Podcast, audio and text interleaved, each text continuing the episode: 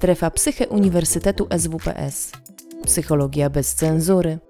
Więcej merytorycznej wiedzy psychologicznej znajdziesz na psycheswps.pl oraz w kanałach naszego projektu na YouTube i Spotify. Zapraszamy. Wysłuchamy wykładu pana Jakuba pod tytułem Potrzeba integracji doświadczeń psychodelicznych. Pan Jakub jest psychologiem klinicznym i certyfikowanym psychoterapeutą uzależnień, doktorantem i stypendystą programu Fulbright, e, który realizuje e, na Uniwersytecie Nowego Meksyku w Stanach Zjednoczonych. Tak więc e, u nas zbliża się wieczór, u pana Jakuba jest jeszcze, są w zasadzie godziny poranne.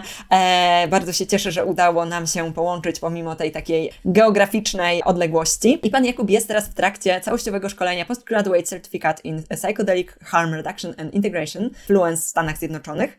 Swoją aktualną pracę badawczą poświęca poszukiwaniu skutecznych sposobów ograniczania szkód związanych z używaniem substancji psychoaktywnych. Jest autorem kilkunastu publikacji naukowych i popularno-naukowych w tym zakresie.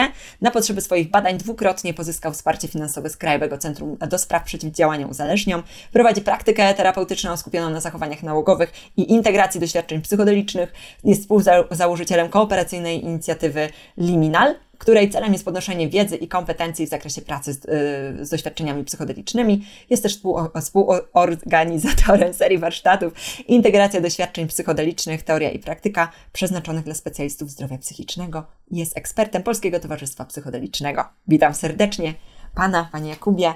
Cieszę się znów, że mamy okazję rozmawiać z osobą, która e, specjalizuje się w obszarze uzależnień e, i substancji psychoaktywnych. Nie jest to chyba jakoś zupełnie popularny kawałek w naszym kraju, tak mi się przynajmniej wydaje, może zyskuje na popularności, e, dlatego tym bardziej będę również sama czerpać z Pana wiedzy i tymczasem oddaję Panu już głos. Dziękuję, dziękuję za to wprowadzenie. Dzień dobry, dobry wieczór w zasadzie. E, też mam poczucie, że nie jest to do końca popularny temat. Mm, ja mam takie e, przeświadczenie, że mówię o tym od przynajmniej dwóch lat e, już no, dość, dość często, ale za każdym razem sobie przypominam, że właśnie nie jest to popularne w Polsce. I właśnie dlatego pomyślałem, że rozpocznę to swoje wystąpienie dzisiejsze od od słów, od cytatów y, Williama Jamesa, który jest y, no, bardzo taką znaną e, i zasłużoną postacią w świecie filozofii psychologii. To jest XIX-wieczny e, filozof, twórca szkoły mm, pragmatycznej, ale też w zasadzie pierwszy, e, autor pierwszych badań i empirycznych i pierwszych wykładów w zakresie psychologii, która właśnie w jego czasach się rodziła i też właśnie w dużej mierze za jego przyczyną. William James pod koniec swojego życia zajął się również badaniem tych fenomenów związanych z doświadczeniami religijnymi. Opublikował w 1902 roku roku książkę y, tak ostrożnie po polsku przetłumaczoną jako doświadczenia y, religijne i tam y, jest zawarty cytat, który no, mnie uderzył też jak jeszcze jak czytałem tę książkę, jak byłem studentem psychologii i, i wydaje mi się, że ona robi dobre tło do wszystkiego, o czym chcę dzisiaj opowiedzieć. Więc pozwolę sobie przeczytać na głos ten ten cytat, nasza normalna świadomość, racjonalna przytomność, jak ją nazywamy, jest tylko jednym specyficznym rodzajem świadomości, podczas gdy wokół niej, oddzielone od niej najcięższą zasłoną, leżą potencjalne formy świadomości całkowicie odmienne. Możemy przejść przez życie nie podejrzewając ich istnienia, ale wystarczy zastosować wymagany bodziec i za jednym dotknięciem ukazują się one w całej swej pełności. Konkretne typy mentalności, które prawdopodobnie gdzieś mają swoje pole zastosowania i adaptacji. Żaden opis wszechświata w całej jego okazałości nie może być skończony, jeśli te inne formy świadomości nie zostaną wzięte pod uwagę.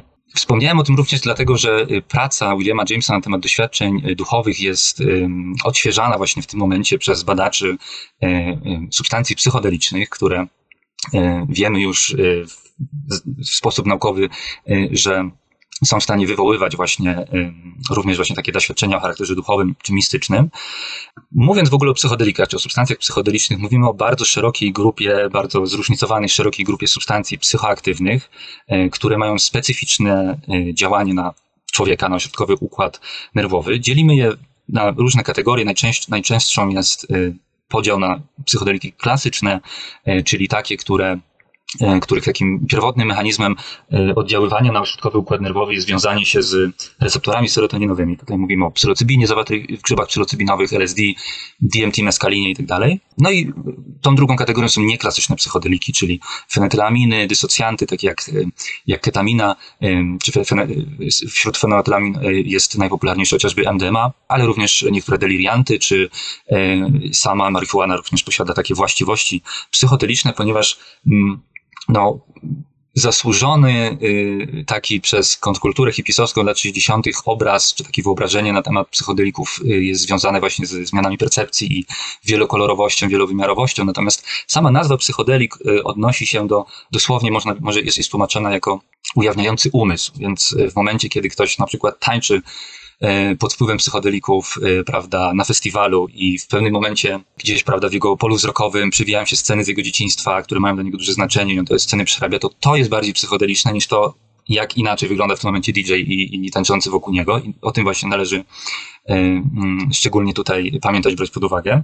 Z efektów, o których wspomniałem, jest cały szereg y, istotnych, mm, dynamicznych, takich y, intensywnych zmian wywoływanych zarówno po stronie percepcji, emocji, jak i procesów poznawczych. Emocje są intensyfikowane, mamy do nich większy dostęp, y, ale są one też również dużo bardziej zmienne, trochę jak u dzieci, którym można łatwo odwrócić uwagę.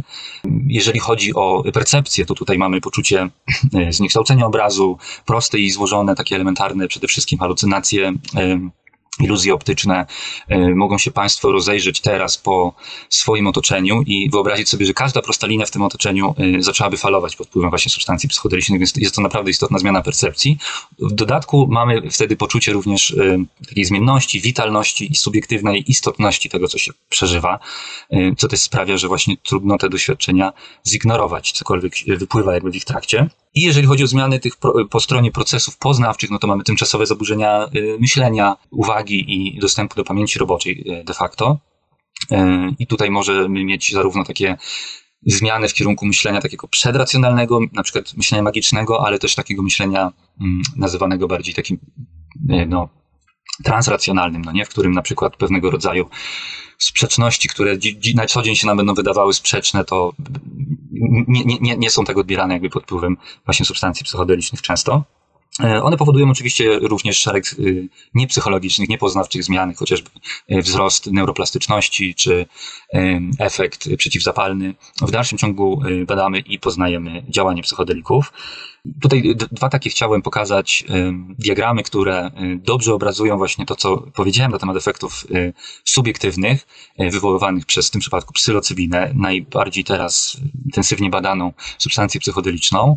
E, tutaj mieliśmy do czynienia z poda podawaniem e, psylocybiny 15 e, osobom, których potem właśnie proszono o wypełnienie kwestionariusza. Ta psylocybina była porównywana właśnie również z podaniem placebo nieaktywnego. I jak Państwo widzą jest cały szereg różnych subiektywnych efektów, na przykład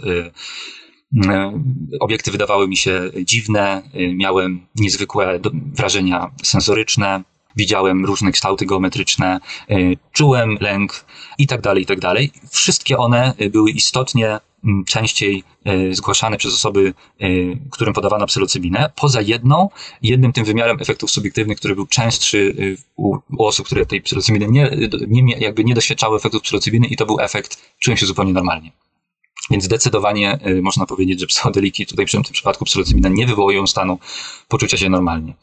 Innym takim badaniem, y, jednym z takich najbardziej istotnych współczesnych y, no, badaniach nad, y, nad, nad zastosowaniem, zrozumieniem i zastosowaniem substancji psychodelicznych. To jest badanie y, Rolanda Griffitha i, i zespołu właśnie z Joe Hopkins University w Stanach Zjednoczonych, w którym w 2006 roku, gdzie jest to, jest to badanie z podwójnie zaślepioną próbą, w którym 30 y, osobom podawano dwie, trzy dawki w odstępie dwóch miesięcy psylocybiny i porównywano je z aktywnym tutaj placebo, takim popularnym stymulantem e, w medycynie, jakim jest metylofenidat i między innymi właśnie mierzono to, jako, e, jakie to doświadczenie miało znaczenie dla, dla, dla, dla tych osób. I tutaj 67% osób po dwóch miesiącach po, jakby wskazywało, że to doświadczenie pod wpływem psylocybiny było dla nich jednym z pięciu naj, naj, najbardziej istotnych doświadczeń w ich życiu, co porównywali w wywiadach już z takimi doświadczeniami jak śmierć, śmierć rodzica czy narodziny y, własnego dziecka.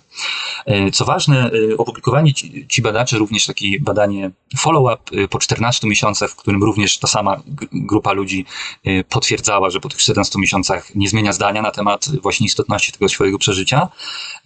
Co więcej, przyznawała, że w ciągu tych 14 miesięcy ma, przypisuje pewnego rodzaju wzrost samopoczucia i, i dobrostanu, zadowolenie z życia właśnie temu doświadczeniu, ponieważ no, tak było ono właśnie dla nich istotne. Więc mamy definitywnie y, do czynienia z no, jakimiś niezwykłymi efektami pod wpływem substancji psychodelicznych tutaj, które oczywiście mają ogromny potencjał terapeutyczny.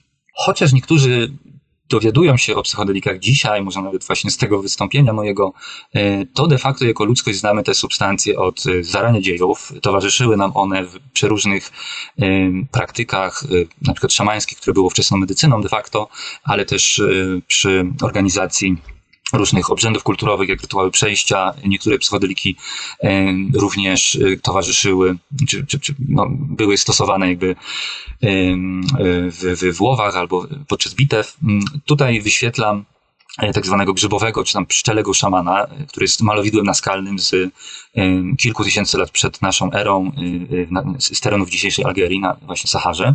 I jest to jeden tylko z, z wielu takich no, archeologicznych, antropologicznych dowodów na, znaczy na używanie po prostu różnych substancji psychodelicznych, w tym przypadku grzybów, przez no, takie przed naszą cywilizacją jeszcze de facto.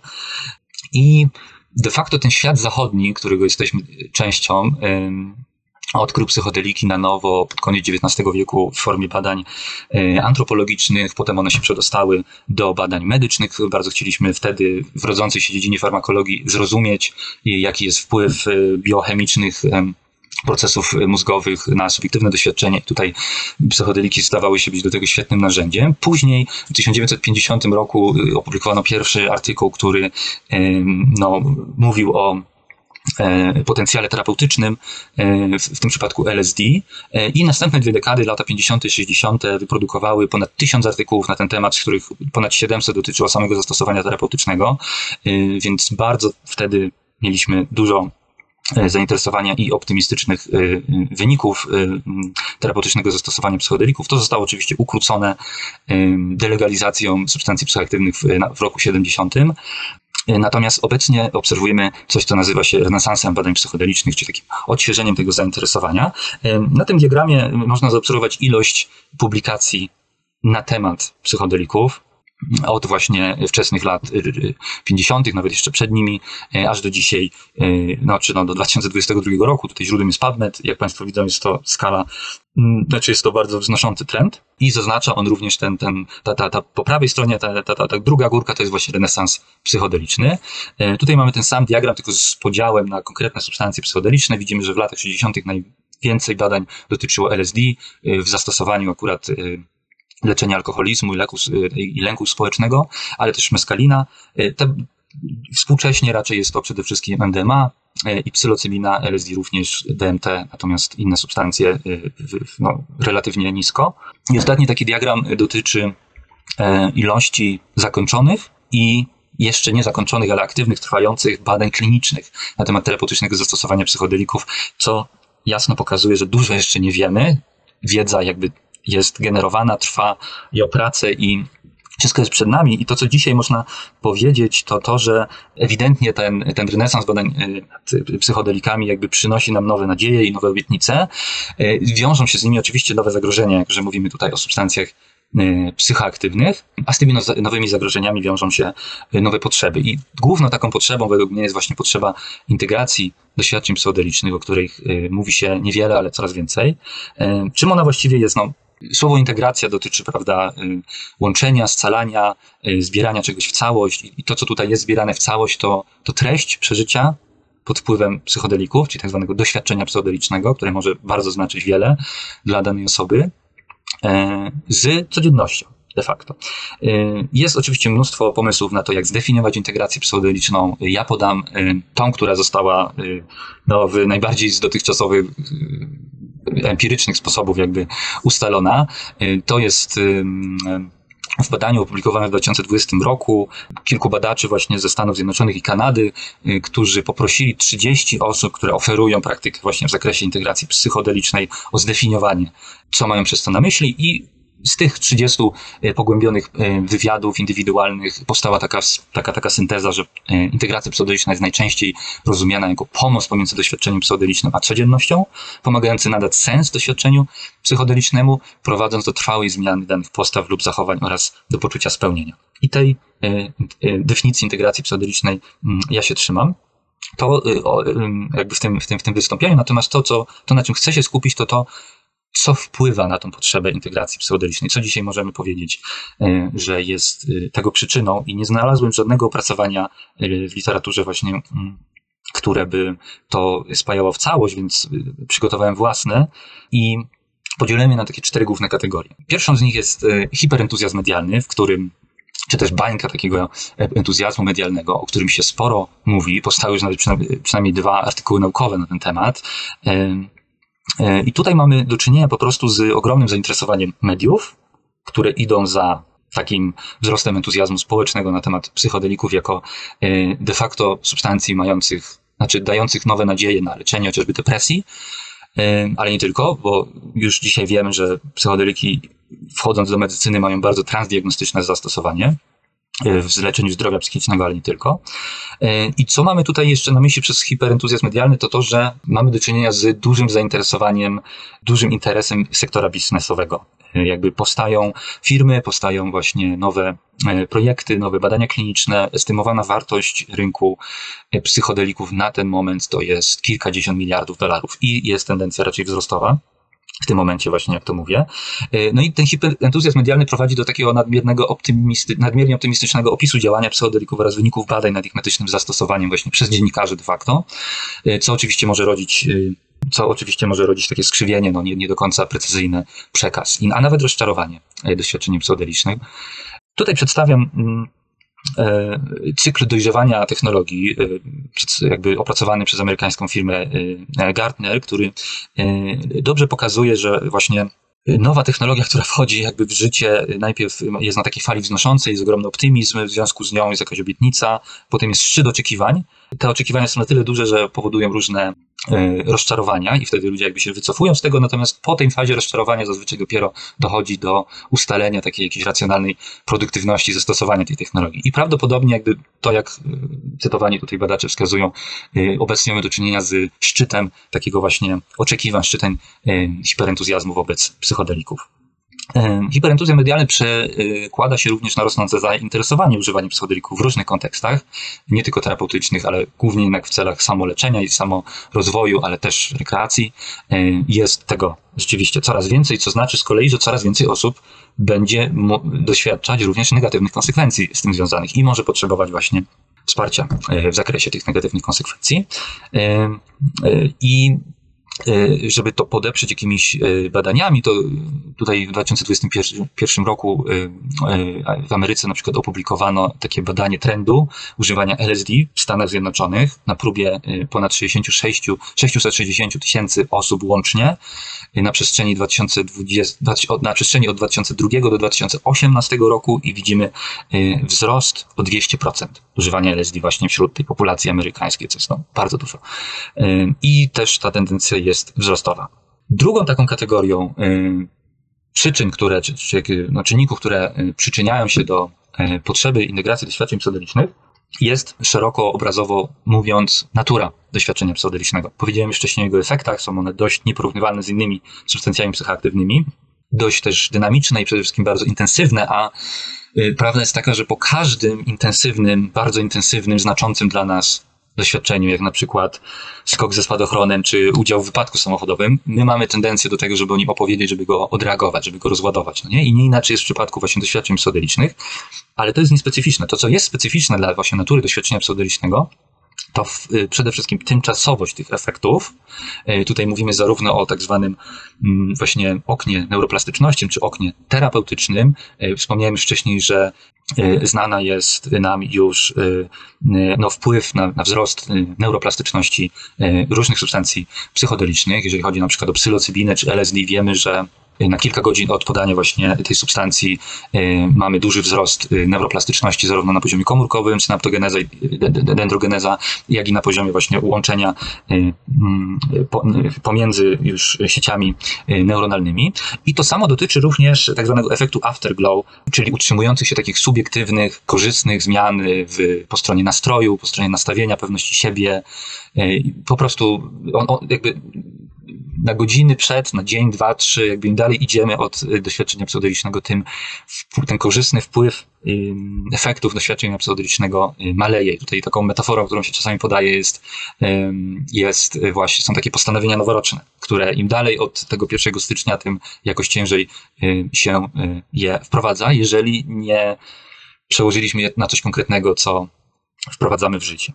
Więc z jednej strony to jest tymczasowość tych efektów, wymaga jakby praca integracyjna wymaga y, utrwalenia tych efektów. Z drugiej strony natura doświadczenia psychodelicznego to jest też jego jakość. Z jednej strony intensywność, o której już powiedziałem. Z drugiej strony wiemy, że y, doświadczenia psychodeliczne, nawet pojedyncza dawka, jest w stanie wywołać coś w rodzaju szoku ontologicznego, czyli takiej konfrontacji z naszym y, dotychczasowym światopoglądem, który tutaj może być y, jakoś zakwestionowany. Coś może nam być nie, nie, niewystarczające mm, w dotychczasowym światopoglądzie, żeby pomieścić to, co właśnie doświadczyliśmy, czy to, czego doświadczamy. A to, o czym nie wspomniałem przy tych specyficznych efektach, to to, że one psychodelików, e, specyficznych efektach, to to, że one są w stanie wywołać również bardzo istotne, dynamiczne zmiany w poczuciu samego siebie, poczuciu otoczenia i poczuciu czasu. E, ludzie się potrafią, znaczy raportują identyfikację z innymi osobami, innymi zwierzętami, innymi e, obiektami właśnie podczas doświadczenia psychodelicznego. Mają różne wizje, które ich zabiera, zabierają w świat, który już zdecydowanie nie przypomina pokoju, w którym zażyli LSD i tak dalej.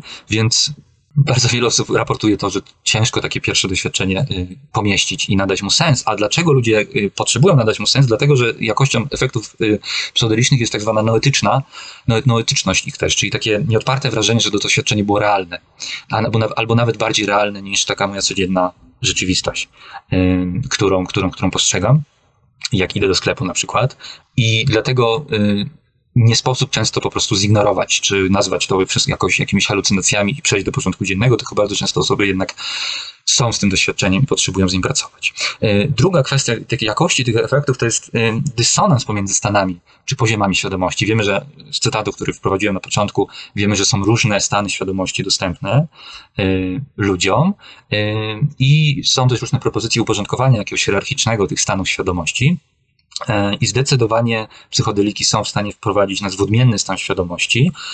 I wracając z tego odmiennego stanu świadomości, my musimy, ma, my mamy tą, tą pracę do wykonania, żeby to ze sobą scalić. Jak, jak, jak się ma moje doświadczenie zarówno podświadomości czy nieświadomości, takiej, takiej regresywności, że ktoś na przykład, dorosły człowiek przez jakiś czas, nie wiem, godzinę, dwie, miał poczucie, że nie może chodzić, miał poczucie, że jest znowu dzieckiem, y, E, albo coś w tym stylu. Do, doświadczał pewnego rodzaju takiego regresywnego stanu świadomości, który był bardzo świadomie, intensywnie przeżywany i niósł dla niego jakieś subiektywne znaczenie. Ale też mamy do czynienia często z właśnie transcendentalnymi doświadczeniami, takimi przekraczającymi naszą jakąś zdolność dotychczasowego pojmowania. Ludzie się potrafią widzieć z góry, na przykład i też czuć się jako y, jakieś, no, czuć, że są na jakimś takim innym poziomie, w którym teraz są w stanie coś inaczej zobaczyć, inaczej przeżyć. I to tak samo y, tworzy dysonans, który wymaga potem właśnie y, syntezy z tym, do czego się wraca, czyli do tej naszej takiej codziennej, racjonalnej przytomności. I tutaj jeszcze jedną ważną rzeczą, którą chcę powiedzieć, to to, że de facto psychodeliki mają zdolność do wywoływania bardzo złożonych i bogatych doświadczeń przy minimalnym wysiłku ze strony osoby, która to doświadczenie przeżywa. Wystarczy w zasadzie zażyć ten psychodelik i to się wydarza, więc cokolwiek się wydarzy podczas tego doświadczenia, nie potrzebuje wysiłku, tak, żeby być doświadczone, natomiast jeżeli chcemy to wprowadzić jakoś w życie, chcemy, żeby to z nami jakoś zostało, jakiś wniosek, jakiś wgląd, jakaś zmiana, która y, w nas wtedy mm, chce zajść, no to to już wymaga właśnie proporcjonalnie dużo więcej wysiłku niż samo wejście w ten stan psychodeliczny. To na potrzeby integracji doświadczeń psychodelicznych składają się same zagrożenia związane z psychodelikami. I tutaj mówimy przede wszystkim o trudnych doświadczeniach psychodelicznych, nazywanych jako bad tripy, hard tripy, czy challenging experiences, jak to się teraz w literaturze naukowej stara przepchać tak od, wracając pewną pejoratywność właśnie przypisywaną doświadczeniom psychodelicznym poprzednio. I tutaj mówimy o doświadczeniu właśnie przytłoczenia, y, doświadczeniu dezorientacji zmysłów, mówimy o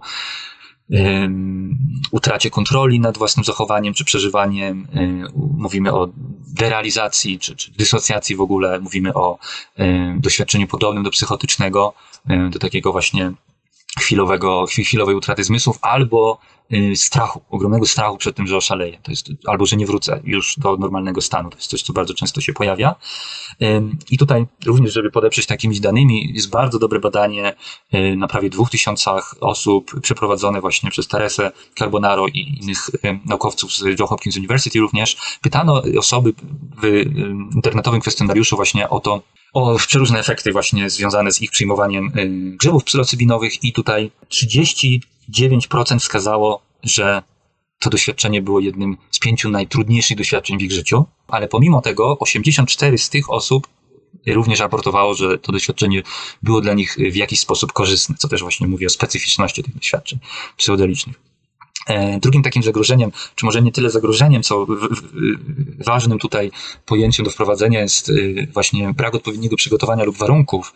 E, tutaj jest przywoływana koncepcja drug set setting, e, mówiąca mniej więcej tyle, że efekt doświadczeń psychodelicznych czy jakichkolwiek efektu, czy, czy, czy, czy doświadczeń pod wpływem jakichkolwiek substancji e, psychoaktywnych nie zależy tylko od tej substancji, jakiejś jej właściwości farmakologicznych, ale również od y, osoby, y, która to doświadczenie przyjmuje, od jej predyspozycji, jej nastawienia i od warunków, od otoczenia, w którym to się wydarza. I tutaj mamy szczególnie, szczególne ma to zastosowanie przy psychodelikach ze względu na coś, do czego zaraz też nawiążę.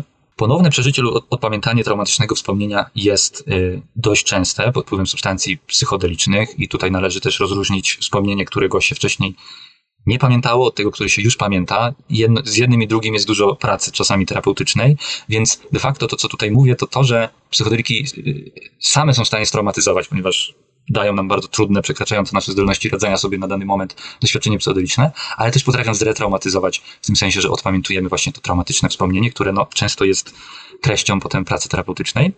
Zwiększona sugestywność i podatność. To jest to, co miałem na myśli właśnie przed Accident Setting. Ona jest na tyle duża, że y, można w bardzo prosty sposób modelować właśnie to, jak ktoś się czuje podczas sesji, na dobre i na złe. Jeżeli ktoś pada w panikę, można stosunkowo łatwo opanować to doświadczenie e, lęku właśnie takiego chronicznego. Ale niestety, y, niestety wiąże się to również z mm, zaniedbaniem albo nadużyciem ze strony terapeuty, facylitatora, mistrza ceremonii, czy kogokolwiek, kto y, prowadzi, uczestniczy, y, czy wspiera właśnie w trakcie tego doświadczenia psychodelicznego. To nie są częste sytuacje, ale tak jak i w całym środowisku psychoterapeutycznym niestety się zdarzają. Psychodeliki wprowadzają nas w stan podwyższonej podatności i przez to jesteśmy narażeni właśnie na interpersonalne problemy, mówiąc w sposób najłagodniejszy. Ostatnią kategorią y, czynników przyczyniających się do potrzeby integrowania doświadczeń psychodelicznych są de facto negatywne konsekwencje, czyli już nie zagrożenia związane z samym doświadczeniem, ale to, co może po nim zostać i nie jest dla nas korzystne. Y, przede wszystkim objawy ostrego stresu traumatycznego, czyli E, intruzywne myśli, poczucie dysocjacji, zarówno depersonalizacji, jak i derealizacji, e, nadmierne pobudzenie, że na przykład nie można spać dobrze i jest się właśnie w takim stresie, pogorszenie nastroju, e, różne objawy somatyczne. Z takimi objawami naprawdę ludzie się zgłaszają do terapeutów oferujących właśnie integrację psychodeliczną i tutaj zarówno terapeutyczne, psychoterapeutyczne i farmakologiczne metody dobrze sobie z tym radzą, ale nie należy się nad tym zatrzymywać, tylko też jakoś objąć treść doświadczenia psychodelicznego też w trakcie takiej pracy, ale to już na marginesie mówię. I mówię, i, i wybrałem tutaj ostry stres traumatyczny, a nie zaburzenie stresu pourazowego, nie PTSD, ponieważ objawy ostrego stresu traumatycznego diagnozuje się po miesiącu od wystąpienia czegoś, co było przekraczające dla danej osoby i to zazwyczaj tak jest, że te trudne takie doświadczenia y, potrafią wywołać objawy stresu y, traumatycznego, ale one mają tendencję, żeby zanikać z czasem. Y, nie zawsze jednak, czasami szczególnie, szczególnie zmiany percepcyjne potrafią trwać nawet latami po doświadczeniu psychodelicznym. Kiedyś mówiło się jeszcze w latach 70. o percepcyjnych flashbackach, teraz mówi się właśnie o zaburzeniu postrzegania spowodowanego halucynogenami.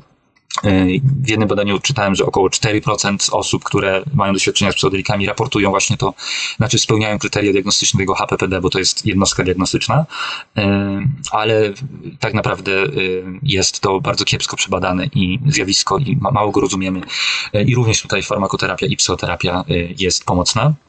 E, pogorszenie uprzedniej kondycji psychicznej, szczególnie w przypadku pacjentów, którzy e, chcą się samoleczyć lub uczestniczą w badaniach klinicznych, właśnie terapii wspomaganej psychodelikami, e, ale również, co ważne, przy diagnozowaniu różnych zaburzeń zdrowia psychicznego, diagnosta musi, jakby prawie zawsze diagnosta pyta, czy jest historia doświadczenia Mm, znaczy, czy jest historia używania halucynogenów lub innych substancji psychoaktywnych? Jeśli jest, to część diagnoz nie może zostać postawiona, ponieważ zmiany, objawy, które, które, które towarzyszą tej osobie, de facto mogą e, wynikać właśnie z tego, z tego przeżycia e, pod wpływem substancji psychoaktywnych. Więc mówimy tutaj często też o indukowanych zaburzeniach psychicznych, ale to również jest coś stosunkowo bardzo rzadkiego.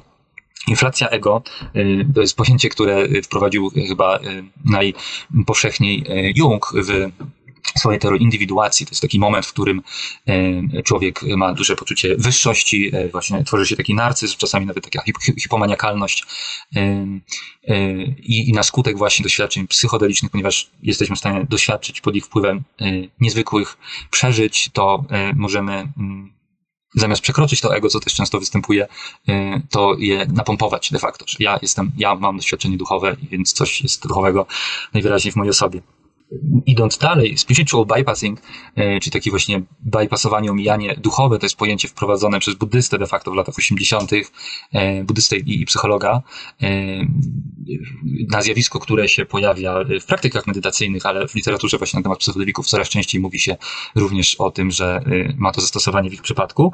I jest to, spiritual bypassing jest definiowany jako taka tendencja do no, unikania przeżywania pewnych trudnych emocji, jak na przykład gniewu, albo zajmowania się swoimi problemami, albo jakimiś problemami w relacjach, czy, czy w rodzinie, czy w ogóle sprawami przyziemnymi, przyziemnymi dlatego że no, jest się na drodze do samorozwoju, albo jest się, prawda, osobą jakoś teraz uduchowioną. Więc ten spiritual bypassing występuje i może być charakter, może być e, rozumiany jako de facto mechanizm obronny. Przywiązanie lub uzależnienie od doświadczeń psychodelicznych wiemy, że y, ma, mają bardzo wyjątkowo niski potencjał uzależniający psychodeliki, natomiast wszystkich, którzy wątpią w to, że y, może wystąpić zjawisko przywiązania czy właśnie uzależnienia od doświadczeń psychodelicznych, odsyłam do tej y, ciekawej książki Christophera Baś, który mm, je, był znaczy w tym momencie już jest emerytowanym profesorem studiów religijnych w Stanach Zjednoczonych, który prowadził eksperyment sam na sobie i w przeciągu 20 lat podał sobie 73 duże dawki LSD i za każdym razem po tym doświadczeniu y, sporządzał takie systematyczne notatki. Stworzył z tych notatek całą tą książkę, którą opublikował dopiero po y, przejściu na emeryturę i teraz ma swoją drugą karierę, bo wszędzie jest, jest rozchwytywany w Stanach Zjednoczonych na ten temat. I tam opisuje, że po y, właśnie tam 60 którymś już chyba doświadczeniu, które zresztą cała ta droga doprowadziła też do rozwodu u niego i wielu innych zmian w jego życiu, on zaczął nazywać w ogóle mm, gdzieś tą przestrzeń, do których się udawał pod wpływem LSD e, swoim, swoją ukochaną. E, w książce to było pisane dużą literą e, i pisał właśnie o, o takich typowo objawach takiego przywiązania, takiego, że jakby rzeczywistość jego codzienna, jego praca zaczęła mieć mniejsze dla niego znaczenie niż właśnie zaczął jakby cały czas myśleć już o tym, żeby ponownie tam wrócić. Cała ta książka też jest opisem de facto integracji jego doświadczenia psychodelicznego, jak i jest de facto integracją jego doświadczenia psychodelicznego, ponieważ, czy jego serii jego doświadczeń psychodelicznych, więc polecam, chociaż jest to dość kontrowersyjna pozycja. No i na końcu y, doświadczenie może być też niedomknięte, y, niepełne, można mieć poczucie rozczarowania, co również jest negatywne y, i może się przyczynić właśnie do potrzeby integracji doświadczeń psychodelicznych. I tu przy okazji, no, wiem, że już jestem prawie po czasie albo całkiem po czasie, nie chciałem za dużo mówić o tym, jak tą integrację psychodeliczną w praktyce się rozumie, jakie są jej metody, interwencje i tak dalej, ale powiem jedynie przy okazji takie rozróżnienie podstawowe, że integracja doświadczeń psychodelicznych to zarówno praca z takimi niepożądanymi efektami, niepożądanymi właśnie skutkami czy objawami doświadczenia psychodelicznego, wspieramy, minimalizujemy, pracujemy z nim terapeutycznie, ale także maksymalizacja czy utrwalanie korzystnych zmian. Na koniec chcę tylko wprowadzić takie rozróżnienie, y, że terapia integracyjna to niekoniecznie terapia wspomagana psychodelikami. Terapia wspomagana psychodelikami, zarówno terapia psycholityczna, czyli podawanie małych dawek i pracowanie właśnie terapeutyczne z klientem, jak i terapia psychodeliczna, w których podaje się duże dawki po to, żeby wywołać to doświadczenie i potem pracować z klientem, ma właśnie taki schemat, że przygotowujemy osobę do doświadczenia, towarzyszymy w tym doświadczeniu i integrujemy to doświadczenie. Natomiast terapia integracyjna jest czymś osobnym, jest praktyką kliniczną, która nie jest, e, w, w przypadku której nie wymaga się bycie przy doświadczeniu, no nie? I to jest opisane w tej publikacji, e, którą polecam, żeby zgłębić tą wiedzę. 2001 rok, e, tutaj głównie amerykańscy e, klinicyści opracowali właśnie taki transteoretyczny model redukcji szkód i integracji doświadczeń psychodelicznych, uzasadniający pracę z klientami, którzy zgłaszają się z chęcią jakby doświadczenia psychodelicznego albo już po doświadczeniu psychodelicznym. Autorzy tej publikacji założyli później właśnie szkołę Fluence, której jestem studentem I i bardzo w ogóle polecam fakt E, rozróżnienia integra terapii integracyjnej od terapii wspomaganej psychodelikami. E, teraz już wiem na pewno, że jestem po czasie, ale bardzo szybko przelecę przez coś, czego uważam, że nie może zabraknąć, czyli ograniczenie i krytyka integracji psychodelicznej. Wspomniałem już o hiperentuzjazmie, który może, który może pompować oczekiwania, rodzić rozczarowania i, e, i, i generalnie no, skrzywiać czyjeś, czyjeś relacje z psychodelikami. Sztuczne tworzenie nowej potrzeby to jest bardzo ważna krytyka, którą uważam za słuszną obawę. Natomiast no, przede wszystkim jest coraz więcej osób oferujących integrację doświadczeń psychodelicznych i robi się z tego biznes. Natomiast nie zawsze jest konieczna integracja psychodeliczna z jakimś specjalistą. To jest coś, co chcę tutaj y, podkreślić mocno.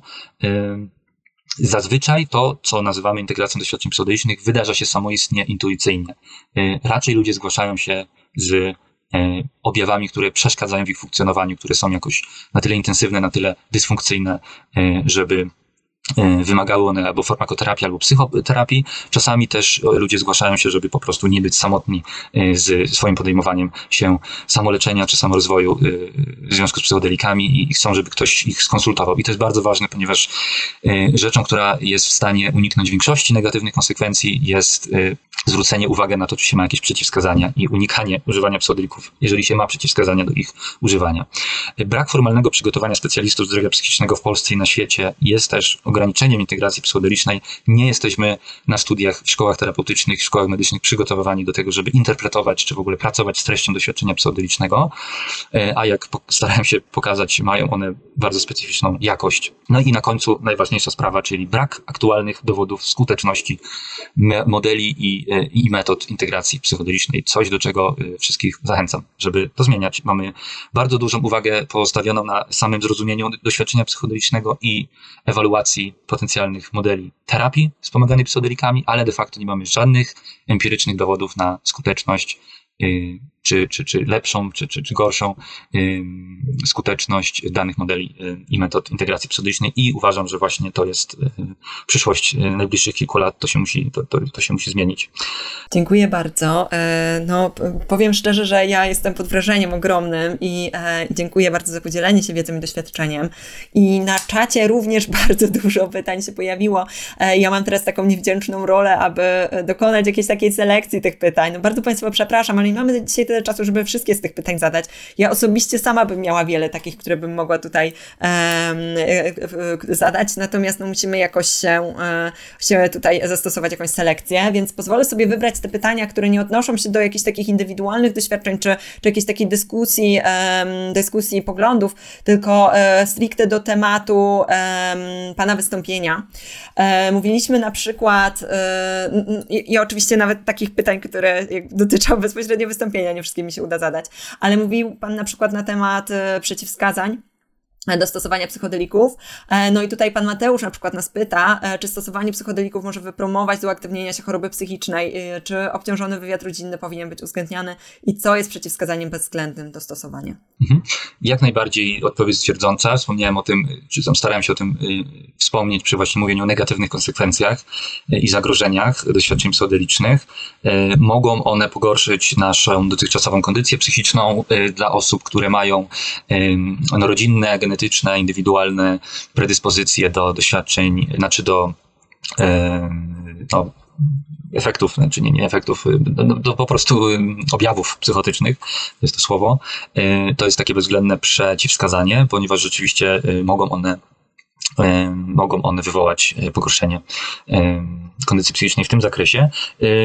Włącza się w to również bardzo często taką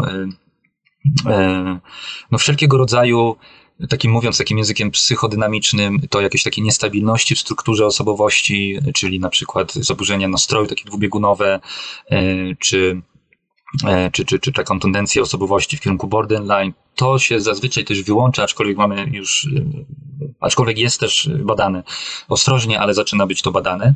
Y, przy czym też no, w tych latach 50., 60. nie mieliśmy aż takiej ostrożności. To naprawdę różne, bardzo dziwne rzeczy y, były badane. Dzisiaj nie przechodziłyby one bardzo często przez komisje biotyczne i nie widzieliśmy tam koniecznie w 100% pogorszenia stanu tych pacjentów, więc to jest indywidualne i, i ciężko definitywnie to powiedzieć, ale oprócz tego, co jeszcze powiedziałem, no to takim przeciwwskazaniem na pewno jest, są jakaś, jakaś podatność układu sercowo-naczyniowego. ponieważ no, one mogą intensywnie zmienić ciśnienie i tutaj mogłoby dojść do, do problemów właśnie z układem sercowo-naczyniowym. To są takie główne przeciwwskazania.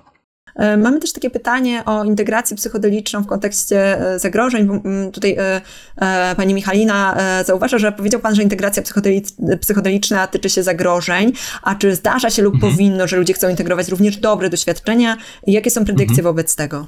Jak najbardziej. Też miałem nadzieję, że to, że to powiedziałem, może nie do końca jasno, że ta integracja doświadczeń psychodelicznych dotyczy też utrwalania przekładanie na życie codzienne jakichś treści z jakichś wglądów, które były e, udziałem właśnie tego doświadczenia psychodelicznego, czyli de facto praca z e, integracja pozytywnych doświadczeń. No nie? To niekoniecznie musi być e, minimalizacja czy jakaś, jakieś wsparcie w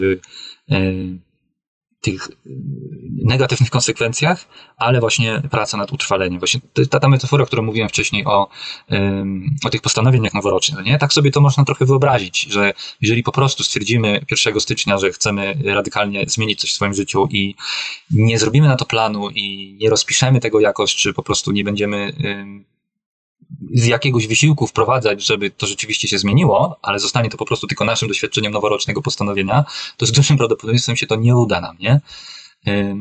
Więc no, jak najbardziej praca integracyjna jakby też polega na utrwalaniu właśnie wglądów z treści doświadczenia psychodelicznego, które mogą przyczyniać się do korzystnych zmian w stylu życia i, i w ogóle postawach i zachowaniach na co dzień danej osoby. E, tutaj pan Michał też pyta, kto ma prawo prowadzić taką integrację psychodeliczną i zwraca uwagę, że nie ma ustawy o, psychoterape- o psychoterapii i, i psychoterapeucie, dlatego nie trudno sobie wyobrazić skalę możliwości nadużyć. I też tak myślę sobie, że to jest właśnie pytanie, no, już trochę pan o tym nam powiedział, ale właśnie o uprawnienia, kto, kto może y, i na co może zwracać uwagę, jeśli nie ma tej ustawy w dalszym ciągu. Tak, to jest problem y, szerszy, nie tylko właśnie dotyczący tej rodzącej się takiej potrzeby integracji doświadczeń psychodelicznych i praktyki integrowania psychodelicznego, e, ale właśnie szerszej po prostu praktyki e, w zakresie zdrowia psychicznego. Nie ma to jakiegoś prawnego e, ustosunkowania w Polsce i w wielu innych krajach. Natomiast nie jest tak, że nie ma standardów, tak? Ludzie mogą, oczywiście każdy z nas może dzisiaj założyć gabinet i przyjmować klientów, i nazywać się psychoterapeutą jakimś tam, e, co nie zmienia faktu, że no, to jest jakby pisana, albo znaczy często pisana, często niepisana umowa zawsze, no nie, pomiędzy e, klientem, pacjentem, a terapeutą, no nie, i jakby to jest po stronie w dużej mierze też klienta i pacjenta, żeby dobierać, jakby zwracać uwagę na kwalifikacje i uprzednie doświadczenie zawodowe. Y, po to są studia psychologiczne y, na, na poziomie właśnie magisterskim, po to, są, po, to, po to są studia podyplomowe, po to są całe 4-5-letnie szkoły psychoterapii nawet.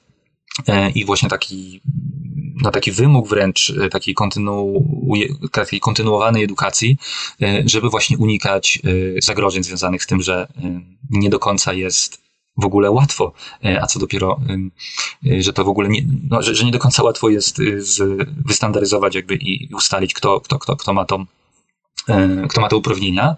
I ja też zauważając tą potrzebę, no nie, że nie ma właśnie przygotowania kadry specjalistów zdrowia psychicznego w Polsce w zakresie pracy z doświadczeniami psychodelicznymi, z tej właśnie potrzeby współzałożyłem tą inicjatywę Liminal, żeby właśnie podnosić wiedzę i umiejętności w zakresie tej pracy. Nie? Tworzymy na razie takie krótkie warsztaty dla właśnie specjalistów zdrowia psychicznego, niedługo też dla lekarzy, ale one też nie dają uprawnień. To jest zawsze to, co podkreślamy, że zapraszamy do nas osoby, które już pracują i już mają jakieś wykształcenie i mm, zamiast czytać książek i, i czy, czy w inny sposób zdobywać tą wiedzę, to mogą po prostu przyjść do nas na taką syntezę tej wiedzy.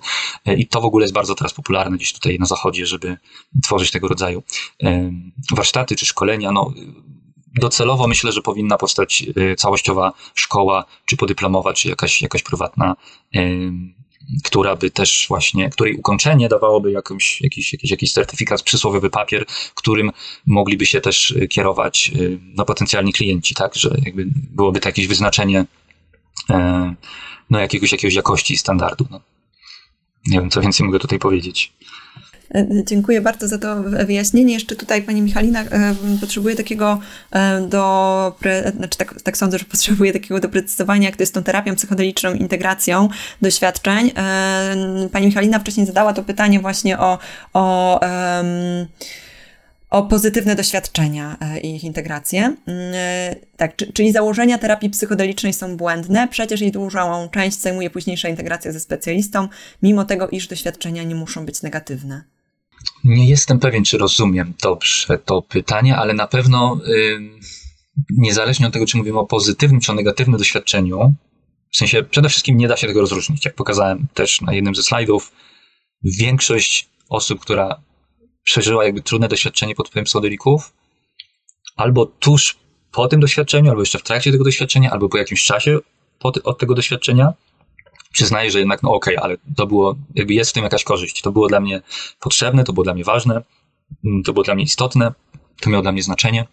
To są rzeczy, które ludzie powtarzają, więc nie da się tego tak prosto oddzielić. Ja to oddzielam na zasadzie takiej, że miałem do czynienia z pracą na przykład z osobami, które wymagały farmakoterapii, tak? Przychodziły do mnie po y, ostrych, prawda, y, stanach paniki i y, wywołanych właśnie samoleczeniem psychodelikami i i tam nie było na początku, z początku z takimi osobami nie ma miejsca na jakąś analizę, na jakieś przetwarzanie, na jakieś destylowanie tego wglądu, y, który mógł się pojawić, tylko trzeba de facto sobie poradzić z tymi negatywnymi konsekwencjami, no nie? Więc takie rozróżnienie może, można wprowadzić, natomiast samo w sobie ciężko jest, jakby ja dlatego też unikam takiej nazwy bad trip, który jest taki pejoratywny, że złe doświadczenie.